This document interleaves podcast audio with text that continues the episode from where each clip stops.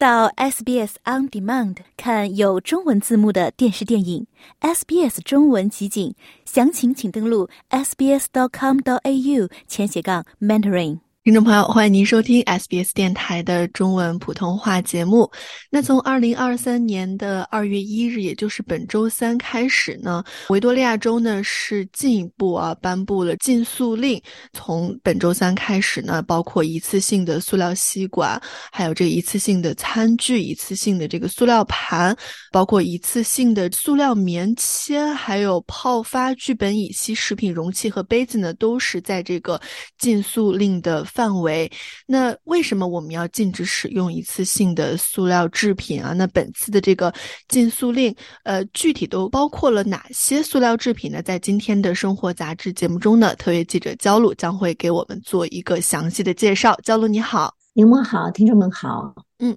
焦露，不知道你是不是已经发现了，这个很多商家都开始放弃了这个一次性的塑料制品。像我上周末哈是去了这个电影院，发现他们电影院呢已经是开始使用这个纸质的饮料杯子，还有包括这个盖子和吸管哈。那可能就是跟这次的二月一日开始的禁塑令有关了。对，那么我们讲到这个禁塑令呢，我们大概知道一下为什么这个一次性塑料对我们的环境会造成这个损害。那么为什么我们要去禁止？那么我们今天跟大家简单的分享一下，就是这个一次性塑料的这些危害哈。嗯，一次性塑料呢，它是占到我们在日常生活中看到的这个垃圾的三分之一，所以呢，清理它们是既困难又昂贵啊。还有呢，就它通常我们只是拿来使用很短暂的时间，呃，甚至就是几秒钟。几分钟，但是呢，它会在这个环境中停留很长时间。那还有一个呢，它就是说对我们环境的污染，主要就是体现在它会污染我们的食物和水质，还有呢会对野生动物造成伤害。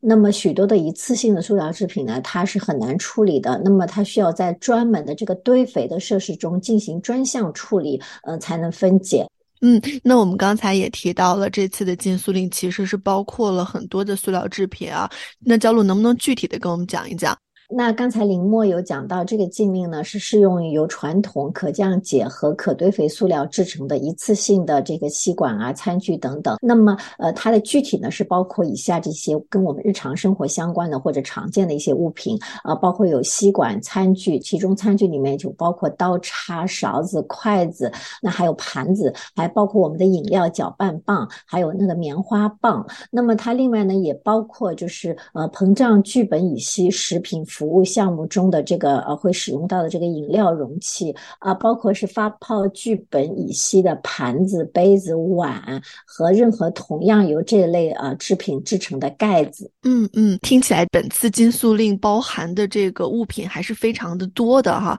那这次的禁令适用于哪些人呢？具体来说？对，其实，嗯，这个禁令是适用于维多利亚所有的这个企业和组织，包括非营利组织、政府机构、体育俱乐部、学校，嗯，和其他就是依法注册成立的一些呃公司和组织了。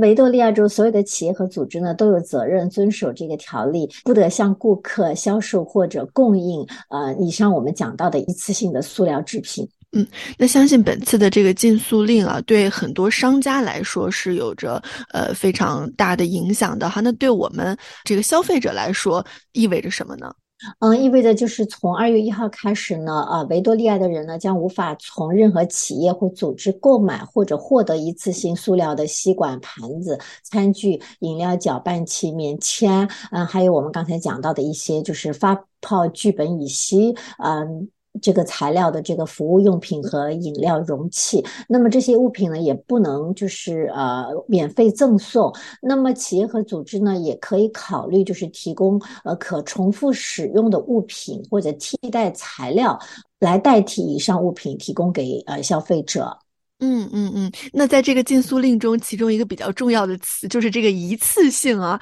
一次性的塑料制品。那焦露能不能跟我们解释一下，这个一次性塑料制品是怎么来定义的呢？对它的这个一次性塑料制品呢，其实我们应该用另外一个塑料制品的定义，就是说去解释，就是说，呃，如果是不能用一次性的，那么哪些就是说是刚才我们讲到的是可重复使用的塑料制品？那么，呃，它主要是包括呢，就是说，呃，也有这个吸管啊、盘子、餐具啊这些。那么它的有两个比较重要的特征呢，一个是为同一目的可以多次使用，第二呢，它是随附制造商的保证书或者。其他的书面声明，呃，声明要要写明，就是他们的设计上的这个使用寿命呢，至少为一年。所以呢，如果您是销售商、供应商或者提供是可重复使用的以上这些吸管、盘子、餐具的啊，或者棉花棒的企业或者组织呢，啊，您就应该与供应商核实，嗯，您所采购的这些产品是否满足以上这两个要求。嗯嗯嗯，那就是说不满足这两个要求的塑料制品，那应该就是属于这个一次性的塑料制品了。对，嗯，那这个禁令啊，有没有什么呃可以豁免的一些呃餐具或者是物品吗？对，那么维多利亚州法律规定呢，就是说有五项这个呃豁免是可以适用的。这个豁免呢是出于这个健康和安全的原因，所以呢也是根据特定的情况。那么以下的这个豁免呢，它是包括就是比方说是一次性的塑料吸管，它的供应呢是供残疾或者医疗原因需要的人使用。呃，第二呢，它是为这个科学、医学、法医学或者是执法目的要需要进行测试的一次性的塑料的棉签棒，那还有呢是必要时是在这个惩戒教育和精神卫生设施中，呃，它必须使用一些一次性的塑料餐具，以防止这个身体受到伤害。那还有一个呢，就是到二零二四年十一月一日之前呢。那它有一些叫内衬塑料的纸或纸板，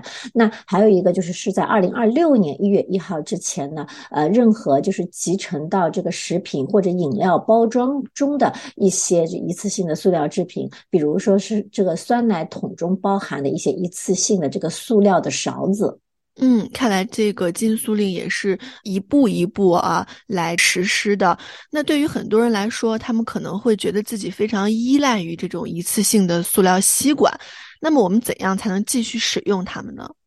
对。所以呢，我们刚才有讲到，从这个二零二三年二月一号开始呢，尽管这个一次性塑料吸管的使用将受到限制，但是呢，其实也是有很多人是因为日常生活中是残疾啊，或者是医疗需要，就是说他是呃需要随身就是呃使用这些，他才能维持他的日常的这个进食的需要。呃，所以呢，呃一一个方面呢，就是说呃可以有人可以带您要吸管，可以是照顾者啊、朋友啊或者家人，或者是医疗的这个。呃，机构的人员，呃，如果是呃需要随身使用塑料吸管的人呢，可以考虑就是随身携带一根进行使用，就是以防场地不提供。那么在这种情况下呢，其实也是不禁止啊你在就是有些地方进行使用的。嗯嗯，那这也是非常呃人性化的一个条款啊。那对于这些呃需要依赖使用一次性塑料吸管的顾客来说啊，那他们在向商家索要这些一次性塑料吸管的时候，是不是需要提供什么样的证明呢？嗯，个人在这个索取必须使用的这个吸管时呢，是没有必要提供残疾证明或者医疗需求的证明的，因为呢，是任何企业或者组织，呃，包括非盈利机构呢，按照法律规定呢，都可以向这个呃有残疾或者医疗需要的这些啊消费者呢，是提供一次性塑料制品的，包括吸管等啊。但是呢，就是说也有一定的限制，就是说他们必须把吸管放在顾客无法拿到的这些。地方，例如这个柜台后面，所以呢也必须有工作人员协助啊，才可以提供。还有呢，就是说，除非是客户的要求，否则呢是不能自行提供呃这些一次性塑料吸管的。嗯，那对于很多听众朋友来说，可能比较关心的问题就是，如果说哈我没有执行这个一次性塑料制品的禁令，那会不会呃收到一些罚款呢？对，呃，因为我们刚才有讲到的，就是说，呃，二零二三年二月一号起是正式实施了啊这个禁令。那么，嗯，以下行为呢将构成犯罪了，比如说在维多利亚州销售、供应、分发或者提供违禁的一次性的塑料制品，还有呢就是提供有关违禁物品成分的这个虚假或者误导性的信息，这些都是属于应当受到处罚并且构成犯罪的行为。嗯，那看来后果还是非常的严重的啊。但是对于刚才焦露提到的五种可以被豁免的呃情况来说呢，他们是不会被处罚的。那我们作为这个民众来说啊，是不是也可以监督哈商家是不是呃真正的执行了这个禁塑令？对执法和这个合规的活动呢，是由维多利亚州环境保护局，也就是 EPA 来负责的。所以呢，就是说，从二月一号开始呢，呃，如果我们有这个民众发现啊有违规情况的话呢，可以向 EPA 汇报不合规的情况，呃，也可以拨打一个污染热线，叫做幺三零零三七二八四二，啊，进行投诉或者咨询。嗯，同时呢，大家也可以登录这个 EPA 的网站啊，在网站上面也是有一个表格，如果大家看到有不合规的情况，也可以在网站上进行这个申报。那还有一种情况啊，角落可能很多商家他们之前啊买了很多这个一次性的塑料制品，有很多的囤货还没有用完，特别是在这个 COVID 情况下哈，那他们应该怎么办呢？对很多商家也提出这个问题，会出现很多的过剩啊。那么就是说，呃，其实呢，可以不妨就是与供应商联系，因为他们有可能会接受退货或者换货。那还有一个问题啊，叫做就是有没有什么东西是可以代替禁用的一次性塑料的？